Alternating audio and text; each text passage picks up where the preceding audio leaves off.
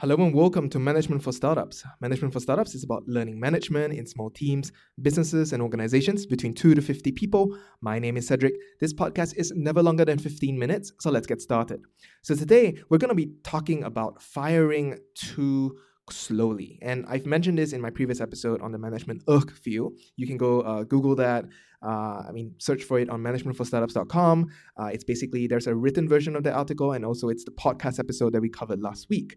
And the management ugh field basically talks about how uh, you tend to procrastinate on um, difficult emotional and potentially dangerous conversations or actions. Uh, example being firing a subordinate or having that difficult conversation with your boss, uh, which you know that he or she is going to hate. Um, and what happens is that uh, there will be this huge ugh field that your brain throws around the topic and uh, that tr- tries to trick you from thinking about it, from trying to tackle the problem head on, uh, because it is so difficult and so painful. You should actually be rationally considering it and thinking about it instead of avoiding it. And I've mentioned in passing that uh, my, you know, my story at the end of the episode was about trying to fire someone in the company and how that was so difficult and how I used the technique that I recommended, which is to meditate, right? To sort of slow yourself down and uh, recognize and concentrate your attention before trying to remove uh, whatever it is that's causing your brain to throw up the ugh field. And then after I sort of uh, dealt with my issues and my fears of firing the person, I eventually went out and did it.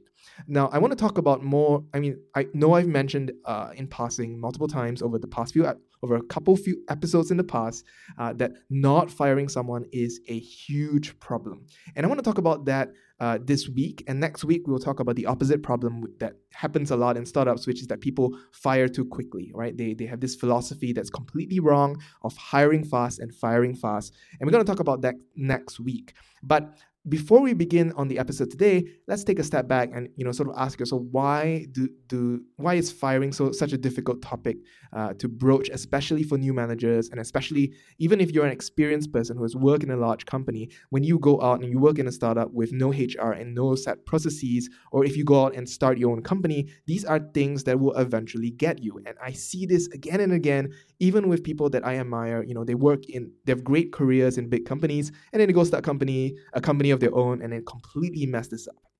Well, the reason, I mean, the first reason is obviously this is an emotionally charged thing, and we tend to be quite bad at emotionally charged uh, interactions. I mean, if you think of your history, the first time that you broke up with a girlfriend or boyfriend was probably a traumatic, terrible experience for both of you. Uh, you probably handled it pretty badly um, because, well, we're, we do not have much experience with breakups. And secondly, because it's such an emotionally charged event, uh, it's highly likely that you're going to mess something up because there's, it's like a minefield of potential mistakes that you can make. Um, and I think that is part of the reason why firing is difficult, right? Most of us don't have experience firing people. Even if we work in big companies, uh, usually if you're working in a big company, you exist in a system that has already figured this out, right? There are existing processes for managing expectations, managing performance. There are performance reviews, and there are uh, set HR practices for firing, uh, initiating the firing of an employee. But if you're in a startup, you have to invent all of this from scratch, and it's tempting to sort of just wing it. It's also tempting to sort of copy wholesale from uh, whatever corporate uh, uh, environment that you were in. Um, and that's probably also a mistake because the environmental and organizational context is different. So that's the first reason. I think the second reason, though, is that uh, people's intentions tend to pull them astray in one of two directions. So there is one camp of uh, management, and I belong to that camp, where now that you're your own boss and you're creating your own team, you're running your own company, you sort of just think, oh, you know, I want my company to be like the best place to work, uh, much better than the old companies that I used to work in. I want it to be a nurturing, happy, family environment where everybody feels loved and everybody feels, you know, happy and connected, and and they are they are pleased to be working for my company. And that's sort of one extreme. And pretty much, I belong to this extreme. I uh, have a nurturing personality, and my instinct is pretty much to try to create this friendly, happy environment where everybody feels like they're coming to work with friends. Um, and there is the other extreme, and these are usually people who come from high performance uh, organizations or high performance cultures, uh, usually people from finance or management consulting or from sales organizations. They leave these organizations and these big companies, and then they start their own company, and then they fall into the opposite trap, which is that they fire too quickly because they expect the world of their new hires. They expect people to come in and hit the ground running and be high performers and to figure things out on their own and so on and so forth. And that you know that that causes a bunch of uh, a different set of problems, uh, usually interrelated problems. But we're not going to talk about it this week. We're going to be talk, talking about like the first uh, extreme, which is this overly nurturing, overly friendly uh, uh, attitude to management that causes the problem of not firing too quickly. So I want to tell two stories. The first story is a friend who works in a wonderful company, and in, in the small city that the company is in, uh, this company usually wins a whole bunch of awards, like you know the best company to work at awards, and it's a it's a lovely, lovely company, right? It's profitable, I believe. It, it, has revenue. When you come into the office, it's this beautiful office and it has the company name, the logo, and then the values written on the wall right as you walk in. And as you can, as you scan this this this office, uh, which is on the top floor, or not the top floor, but a pretty high floor in an office building with beautiful views of the city around it, um, you will see that there's like a small corner, uh, a playroom for parents to bring their kids in. And uh, from talking to this friend, uh, he says that the founders take very seriously uh, this idea of creating a happy, nurturing work environment where everybody is is sort of you know everybody can bring their whole selves to work. Um, the problem, however, with this company is that because of this nurturing family approach, they don't fire bad performers. And so, what has happened is that these bad performers cause lots of problems for the teammates around them. Um, they usually, you know, they're stubborn. They want to do things their own way. Uh, they deliver products that cause bugs uh, down the road. Or if they're in the sales and marketing team, you know, they drag their feet and they underperform. They don't really uh, uh meet expectations. But outside of their work, they are usually pretty nice people, and that's why they're kept on right? Because you are in a nice family oriented culture. So, of course, you want to have everybody be happy. And these people are sort of nice, happy people. It's just they're impossible to work with or they cause lots and lots of problems for their teammates. So, what has started to happen is that people have started becoming incredibly unhappy uh, with the situation in the company even though the company is really awesome has great salary great benefits you know the company brings uh, the its, its employees on holidays you know company paid holidays to far off places which is awesome um, but people are beginning to want to leave the company because in the teams, usually only in the teams when there are bad performers, they have recognized that it is impossible to get these performers fired. Uh, every time they try to talk to the founders of the company and say, hey, you know, we need to get rid of Joe or we need to get rid of Mary, uh, the founders will come up with some excuse like, oh, you know, you know, work harder, work around him. The problem is you. Uh, maybe if you tried this, maybe if you tried that.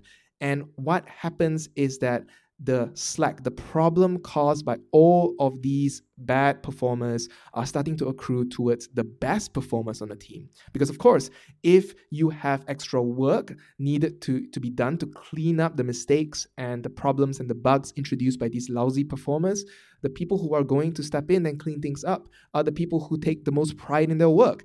Uh, and most of the time, these are the best performers, the high productive individuals who have to step in and do extra work to cover for the mistakes of these lousy individuals.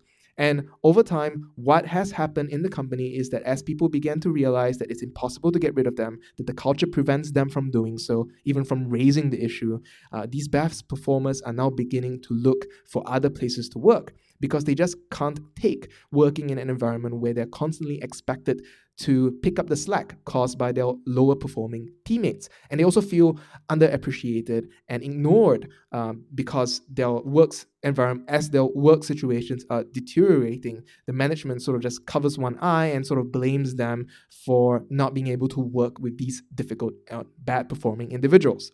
So that's story number one. And it's sort of really sad that due to this desire for creating a nurturing, happy, friendly workplace, right? The founders of this company has accidentally also created an environment where it's impossible for best performers, for good performers to stay in the company for a long period of time. and that's going to harm them in the long run. I, I guarantee it. Um, the second story is a slightly different situation. Uh, also, an example of the management ugh field in question. So, this is a friend's company. He's the CEO, well, he's one of the founders, and he refuses to fire his chief technology officer, his CTO. And I know, yes, in startups, uh, these names are usually, these titles are usually just, you know, rubbish, uh, not exactly uh, accurate things. But for the, for the sake of this discussion, for this story, the CTO's job is both technological as well as managerial, right? He has to manage the entire engineering team. And the engineering team is around 30 people and it's a complete mess. The organization is a mess. You know, they constantly skip deadlines. There's a lot of overwork and overtime work.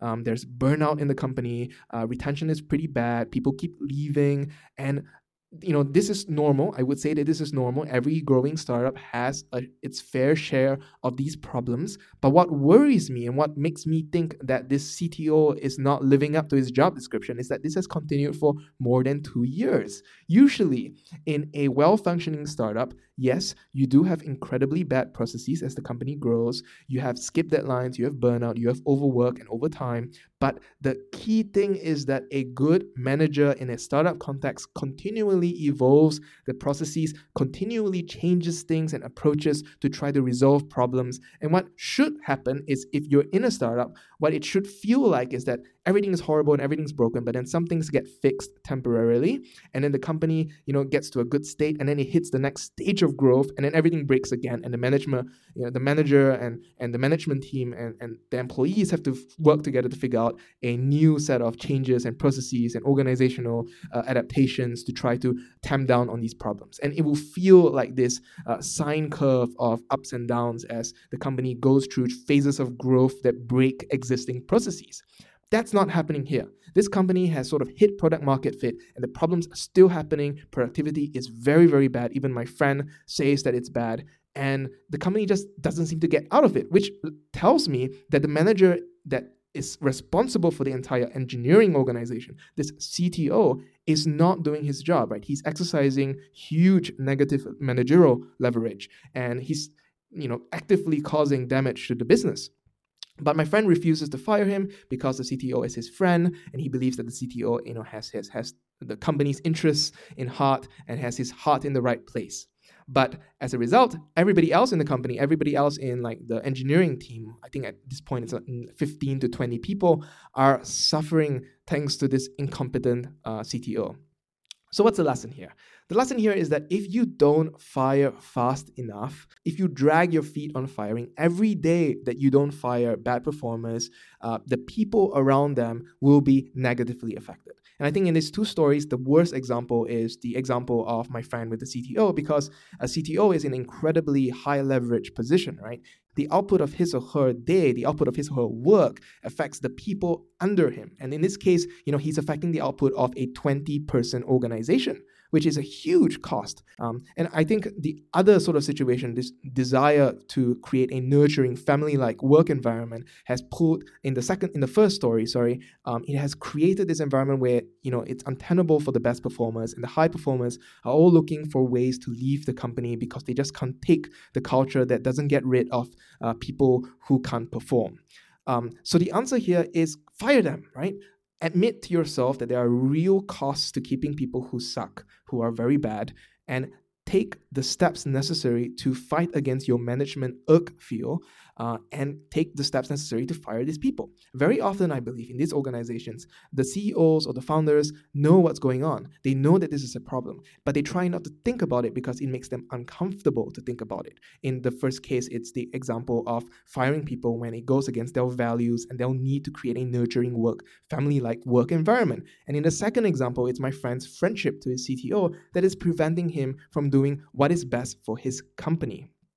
Now, I think that in both cases, you do need to take steps to do it, and it's very difficult to do it. And yes, you should be very careful in how you approach it uh, because, uh, yes, you do want to preserve your culture in the first example. And in the second example, yes, you probably do want to maintain your friendship. But the answer isn't to avoid uh, or shy away from this topic because you're just going to lose your best people uh, if you do so.